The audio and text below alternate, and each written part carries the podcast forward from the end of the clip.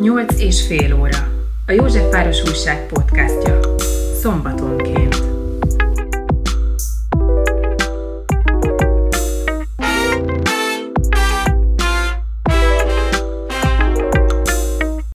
E heti podcastunkban Berki Krisztián tornász kérdeztük olimpiai élményeiről, győzelméről, új céljairól és kedvenc hobbiáról.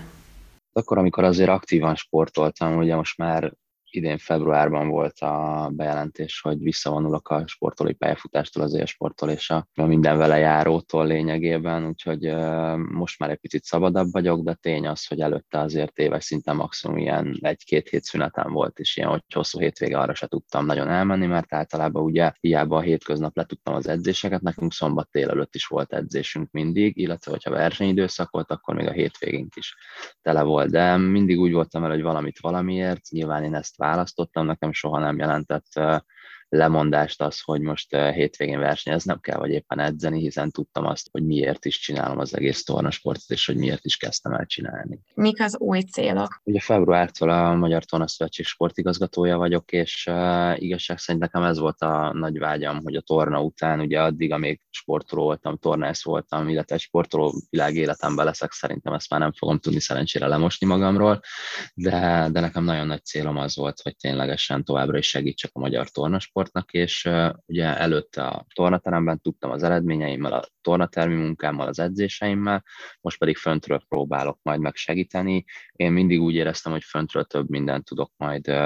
tenni a, a lentiekért igazából. Szóval, hogyha beálltam volna edzősködni, azzal nem hiszem, hogy, hogy érdemben többet tudtam volna tenni a tornáért. Úgyhogy én nagyon örülök annak, hogy a szövetség is egy hatalmas partner ebben, hogy tényleg uh, hagyják, hogy beletanuljak igazából, mert teljesen más világ. Szóval, hogy az addig, amíg burokban lent vagyunk a tornateremben, és sokszor tényleg fölfelé fújunk a szövetségre, hogy ezt és ezt miért nem intézik el, meg egyebek. Most már fönt szövetségi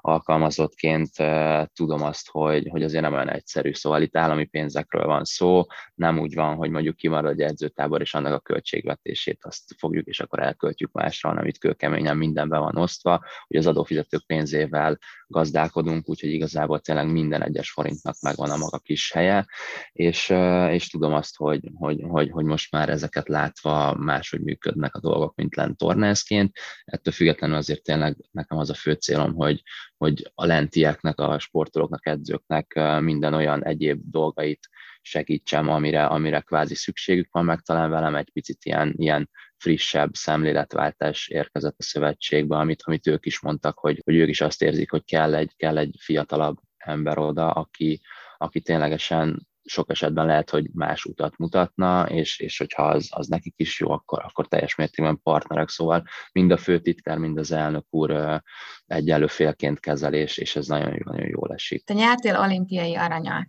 Hogyan készültél az olimpiára? Volt-e valami, bármi más, mint ahogy az összes többi versenyre készültél? Igazából ezt az edzőm nek, vagy edzőmhöz, Kovács Istvánhoz tették fel állandóan ezt a kérdést, hogy úristen, hogy milyen felkészülést csinálunk Londonra, és akkor ő mindig azt mondta, hogy kvázi ugyanazt, mint bármelyik versenyre, akár egy magyar bajnokságra, akár egy EB-re, VB-re, ugye a járt útról nem szabad letérni, és ez az én pályafutásomat is elég jól bizonyítja, hogy mindig azt a felkészülést csináltuk, amit, amit éppen ő eltervezett, és azért általában ezek mind-mind ugyanazok voltak. Szóval nekem egy, egy magyar bajnoki aranyérem az ugyanolyan fontos volt, főleg a magyar közönség miatt, hiszen akkor azért magyarok előtt tornázhattam többségében, mint akár egy EB arany, vagy egy VB arany, vagy akár az a londoni olimpiai aranyérem. Úgyhogy Londonra is ugyanúgy készültünk, az összes többi versenyre. Nyilván mentálisan egy picit talán, talán jobban kellett készülnöm, mert azért egy olimpia az, az csak akkor tudja az ember, ha ott van, hogy az tényleg teljesen más, mint bármelyik verseny. Hiába voltam előtte egyetemi és főiskolás világjátékokon, ahol, ahol tényleg már több sportággal találkoztam, és több versenyző volt ott, úgyhogy, úgyhogy egy olimpia az mindig, mindig másabb. A mentális felkészülést, ezt hogyan kell elképzelni? Ugye most már, most már nem, de 2007-ben, amikor nem sikerült a kvalifikációs világbajnokságról kótát szereznem a Pekingi olimpiára, akkor, akkor úgy éreztem, hogy, hogy, hogy valamin változtatnom kell, és, és igazából akkor láttam már a külföldi modelleket, hogy, hogy kvázi egy egy sportoló az hiába egy egyéni sportágat űzök, azért nem csak egy sportolóról szól, azért van mellettem egy edző, aki, akivel tényleg már, már, már nagyon-nagyon, ugye 32 évig tornáztam, ebből 24 évet Kovács István mellett. Úgyhogy tényleg apa-fia kapcsolat van közöttünk, a mai napig számíthatunk egymásra, de hát leginkább bénőre, mert, mert tényleg mindig apai tanácsokkal látott el, és tényleg úgy vigyázott rá, mint a saját gyerekére. És, és hát ugye mellette volt már akkor is egy gyúrom, de lett egy, lett egy még jobb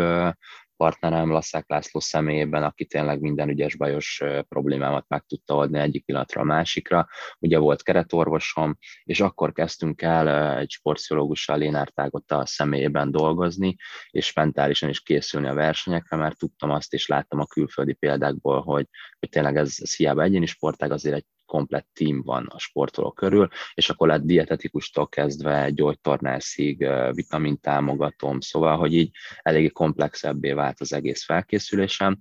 és, és ez tényleg azt igazol, és az eredmények igazolták ezeket, hogy, hogy nagyon jó döntést tettünk, és, és, és jó irányba indultunk el, úgyhogy, úgyhogy nagyon sok mindent el tudtam sajátítani a mentál tréningek alatt, hiszen, hiszen éreztem azt, hogy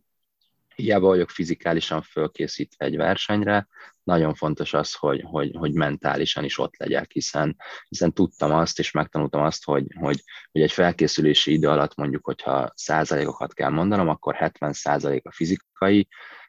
befektetésem 30% a mentális, viszont ez a versenyen megfordul, mert ott már, ott már fizikálisan kész van egy versenyző, ott már ha álmodból fölkeltenek, tudod a gyakorlatot, viszont mentálisan abban a pillanatban hogyan tudsz reagálni egy-egy helyzetre, az már 70% szerintem ott mindig megfordult, és, és ennek volt köszönhető azt szerintem, hogy én egy kicsit könnyebben vettem az akadályokat, meg, meg szerencsés alkat vagyok, mert tényleg imádtam a teremben lévő molyolást, az edzéseket, de, de én nagyon szerettem versenyezni, és én mindig azért edzettem, hogy megmutathassam, hogy mit tudok, és, és megkapjam a visszacsatolást akár a nézőktől, akár a bíróktól, úgyhogy hogy talán emiatt is tudtam jobban versenyezni, mint mások. Az eredményeid egyértelműen azt mutatják, hogy valóban szerettél versenyezni, viszont arra hadd kérdezek rá, hogy írták az újságok, hogy a versenyek előtt lévő kis kávé pihivál, az nálad megfigyelhető volt, ami néha arlásba torkolott, hogy erről van kedved mesélni egy pár mondatot, hogy ez hogyan is történt. Ha délután voltak a versenyidőpontok, akkor, akkor én általában reggeliztem, és utána még visszafeküdtem aludni a szobámban. Ugye London az egy, az egy extra dolog volt, mert ott én hibáztam a selejtezőben, és épp, hogy bejutottam a döntőbe, Úgyhogy ott úgy éreztem, ugye minden egyes verseny előtt, mielőtt elkezdődik a, a, a normál versenyidőpont, előtte van lehetőség abban a teremben edzeni egy picit, és megfogni azokat a szereket, ami majd megszólítanak minket bírók előtt.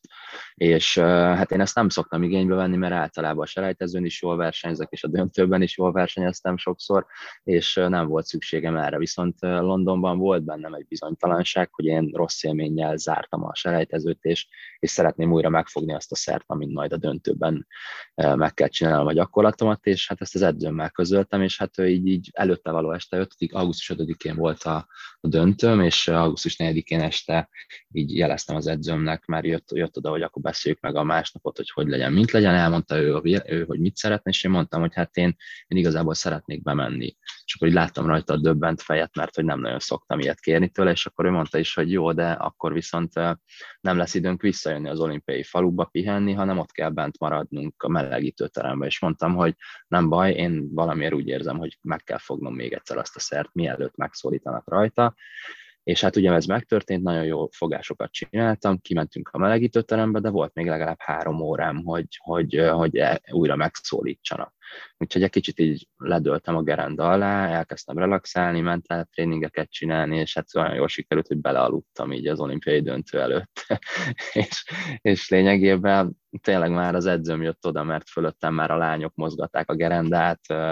többiek is már elkezdtek ott mocorogni a teremben, én meg nem horkolok általában, de, de hát szerintem lehet, hogy még az sem lett volna baj, hogyha, hogyha horkolok, de így az edzőm oda jött Kobá, hogy, hogy most már azért jó lenne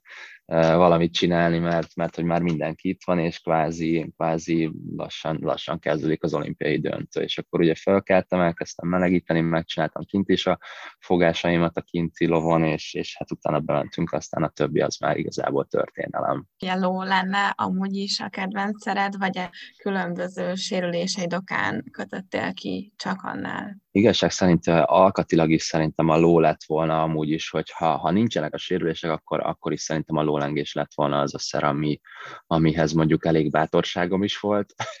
meg az alkatom is, mert azért a torna egy nagyon veszélyes sportág ettől függetlenül, és, és hát nekem is voltak, voltak kétségeim, félelmeim a többi szeren, szóval én a nyújtótól nagyon-nagyon féltem, talajon is, ugráson is sokszor voltak ilyen, hát az agyamban ilyen kattogások, hogy nem merek egy-egy elemet megcsinálni, és félek tőle, úgyhogy, úgyhogy elég sok ilyen félsz volt bennem. Aztán jöttek a sérülések, amik így valamiért pozitívan így a lólengés irányába tereltek, és, és hát ennek köszönhetően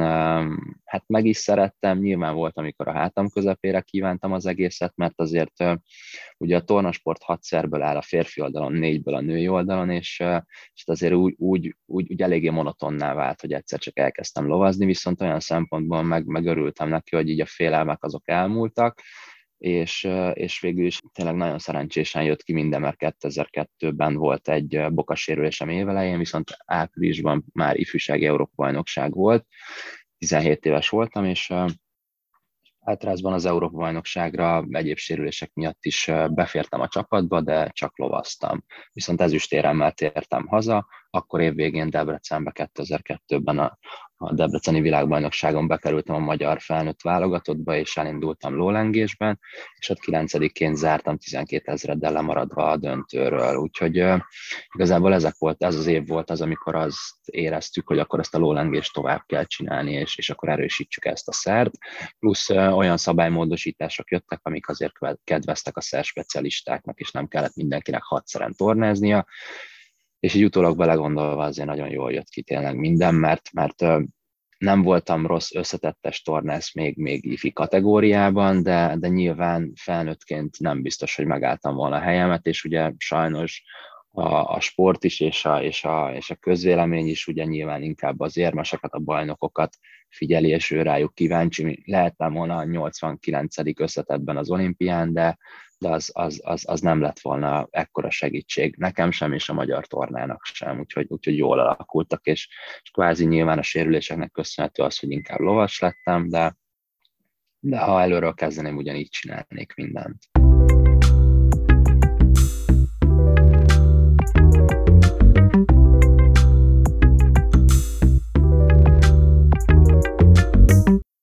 arról van kedved mesélni, hogy tudom, hogy, vagyis csak sejtem, hogy veszek szavakkal szinte leírhatatlan, hogy milyen extázis lehet az, amikor egy világ, de legalábbis egy ország áll miattad a himnuszra és énekli végig, hogy milyen érzés volt ez neked? Igazából ezt ugye akkor a versenyző nem nagyon, bár Londonban érzékeltem, mert tényleg nagyon sok szurkoló volt, ugye egy 20 ezres csarnokban vertem egy angol ellenfelet, szóval, hogy hazai pályán lényegében azért ez ez egy hihetetlen élmény volt már önmagában is, és kvázi ez az 500 magyar szurkol, aki kint volt Londonban, az túlüvöltötte az angol közönséget. Úgyhogy ilyen szempontból uh, már ott is egy extázis helyzet volt, de felfoghatatlan. Ugye nyilván a mai napig nem, nem tudja szerintem az ember felfogni, hogy most olimpiai bajnok, és hogy ez, ez kvázi tényleg mivel jár. Persze érezzük, tudjuk, imád, imádom, hogy tényleg az emberek is még a mai napig oda jönnek, és, és kvázi, kvázi gratulálnak, köszönik az élményt, ledöbbennek, hogy ott vagyok előttük élőben, szóval, hogy ezek mind-mind nagyon jó dolgok, meg hát amit azért sokan nem tudnak, hogy azért ez egy óriási felelősség is. Azért olimpiai bajnokak lenni a mai világban, főleg, hogy, hogy egy iszonyatosan online világot élünk, hogy az ember tényleg minden lépését láthatják, és, és tudhatják, hogy, hogy ki mit csinál, és mivel foglalkozik, így, így kvázi azért hatalmas felelősség, és, és példát is kell mutatnunk valamilyen szinten. Szóval, hogy nyilván valakinek ez, ez zsigerből jön, és, és kvázi szerintem én ugyanolyan vagyok a magánéletben, mint mondjuk lent a tornateremben, talán a tornateremben egy picit koncentráltabb, mint itthon a család, családban, de, de ettől függetlenül tudom azt, hogy, hogy az az erő, amit kaptunk Londontól, azt, azt, azt, azt meg kell próbálni jól használni arra kérnélek, hogy idéz fel valamilyen olyan élményt, biztosan van ilyen, akár edzések, akár versenyek során, ami ilyen kifejezetten, akár viccesen, akár szerencsétlenül, akár bénán, de hogy valahogy így az átlagostól eltérően alakul. Igazából, ami, ami így utólag vicces, talán akkor, akkor annyira nem, uh, akkor már nagyon-nagyon jó gyakorlatom volt lovon, és kim voltunk a Kodbuszi világkupán, és magyar, magyar főbíró volt, minden adott volt ahhoz, hogy nyerhessek egy világkupát szerintem, vagy legalábbis, hogyha sportdiplomáciáról és egy kicsit hazai pályáról beszélünk, akkor minden adott volt, és a bejelentkezésem után a legelső elembe leestem. De olyat borultam, hogy, a, hogy olyat szerintem edzés helyzetben sem, sem borultam még mostanában, vagy legalábbis előtte. És, és hát ugye felálltam, egy kicsit leporoltam magam, újra ziáztam, bejelentkeztem, és utána tökéletesen megcsináltam a gyakorlatomat. Szóval, hogy azért az úgy, az úgy letaglózott, hogy, hogy, hogy, hogy tényleg minden adott volt ahhoz, hogy, hogy akár a döntőben tényleg aranyérmesként zárhassak, és egy kicsit felém dőljön az a pálya, de tehát nem tudtam élni a lehetőséggel, úgyhogy az, az akkor, akkor úgy bosszantott nagyon, meg dühített, de, de egy utólag belegondolva azért ez egy vicces helyzet volt. Meg hát nyilván a pályafutásomban volt jó és rossz kontra, úgyhogy, úgyhogy én azt mondhatom, hogy, hogy, hogy minden kell ahhoz, hogy, hogy valaki talán igazi bajnok legyen, és hogy mindent meg tudjon becsülni. Londonban. Az olasz versenyző, ez, ez egy idősebb versenyző volt már, és Alberto Buznari személyében is ő volt az, aki a, a, a döntő előtti melegítésen odajött hozzám, hogy fú, látja, hogy hanyadiknak szólítanak, ő előttem lesz meg minden, de hogy mit tudom én, én csinál egy, csinál egy gyakit, én is csinálok egy jó gyakit, akkor azzal terrorban tartom majd a többieket, és akkor mind a ketten fönt vagyunk a dobogon. És hát ugye amikor, amikor megcsináltam a döntőben a gyakorlatomat, akkor jött oda, hogy na látod, amit megbeszéltünk, az most már megvan, meg egyebek, csak hát ugye utánunk jött még egy angol versenyző, aki, aki sajnos őt lenyomta a dobogóról, engem nem sikerült szerencsére, de hogy, de hogy voltak ilyen, voltak ilyen, ilyen poénkodások közöttünk általában így versenyző társakkal, hogy, hogy, hogy ki mit és hogyan, meg, meg hát volt olyan is, hogy például elromlott a, pont engem szólítottak a moszkvai világkupán, elromlott előttem a kijelző, és hát anélkül ugye nem lehet megszólítani a versenyzőt, úgyhogy kvázi egy, egy ilyen negyed órát kellett várnom ott fönt a pódiumon, amíg megcsinálták a,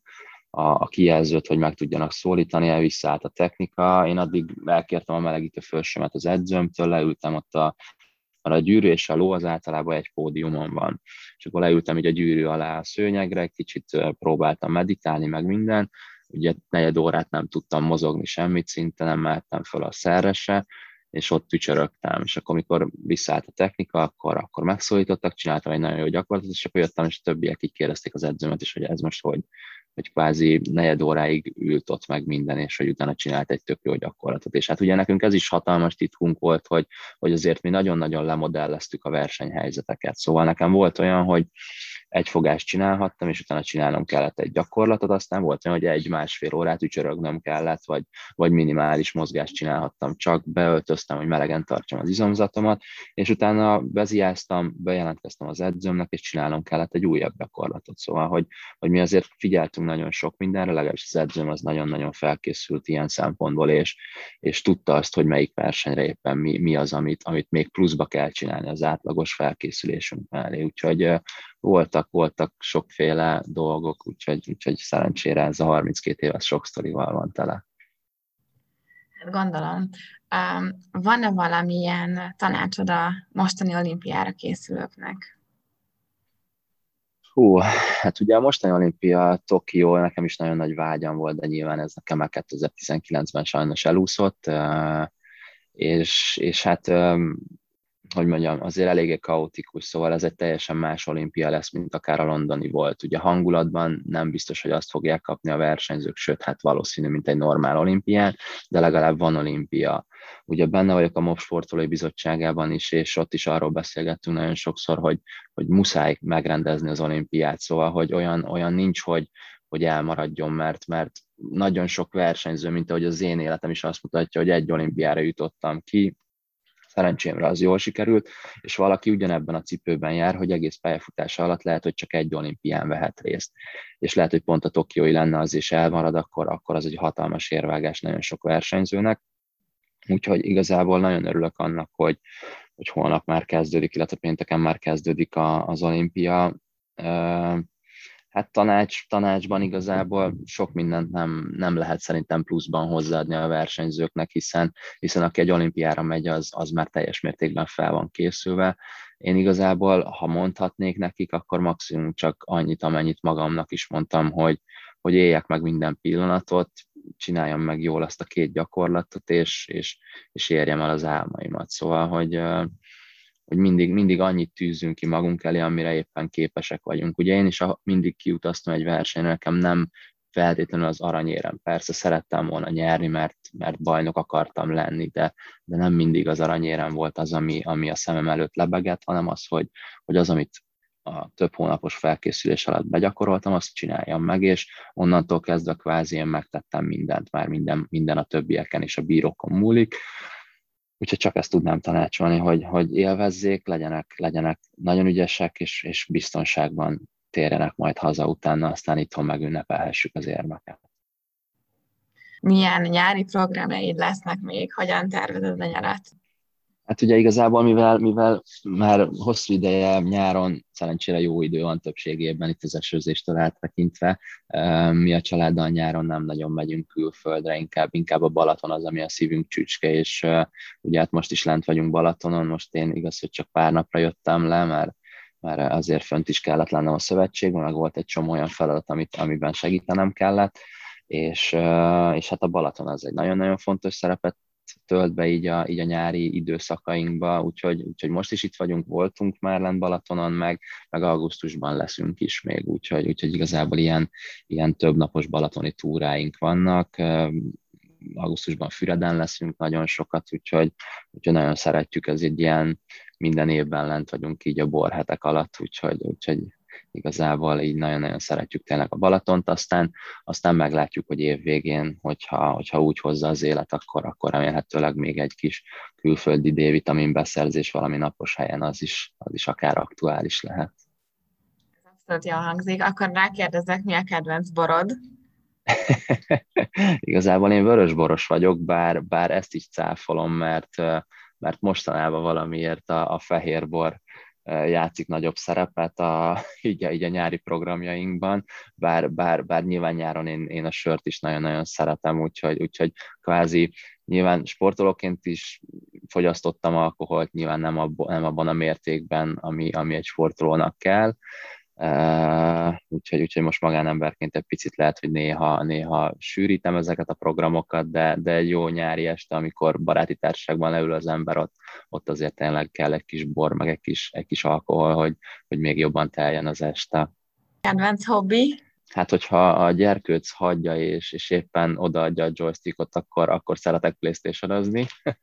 meg, meg, meg, én imádom a technikai sportokat, szóval én nagyon sokat jártam annó gokártozni, amit, amit sajnos most a vállam, amióta, amióta szét volt műtve és, és problémásabb, azóta kevésbé tudok gyakorolni.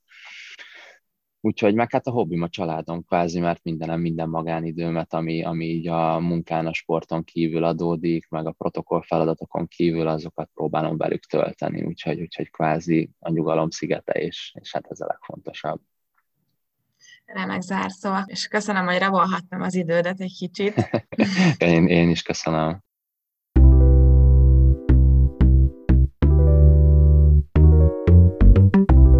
Nyolc és fél óra a Józsefváros Újság podcastja. Szombatonként.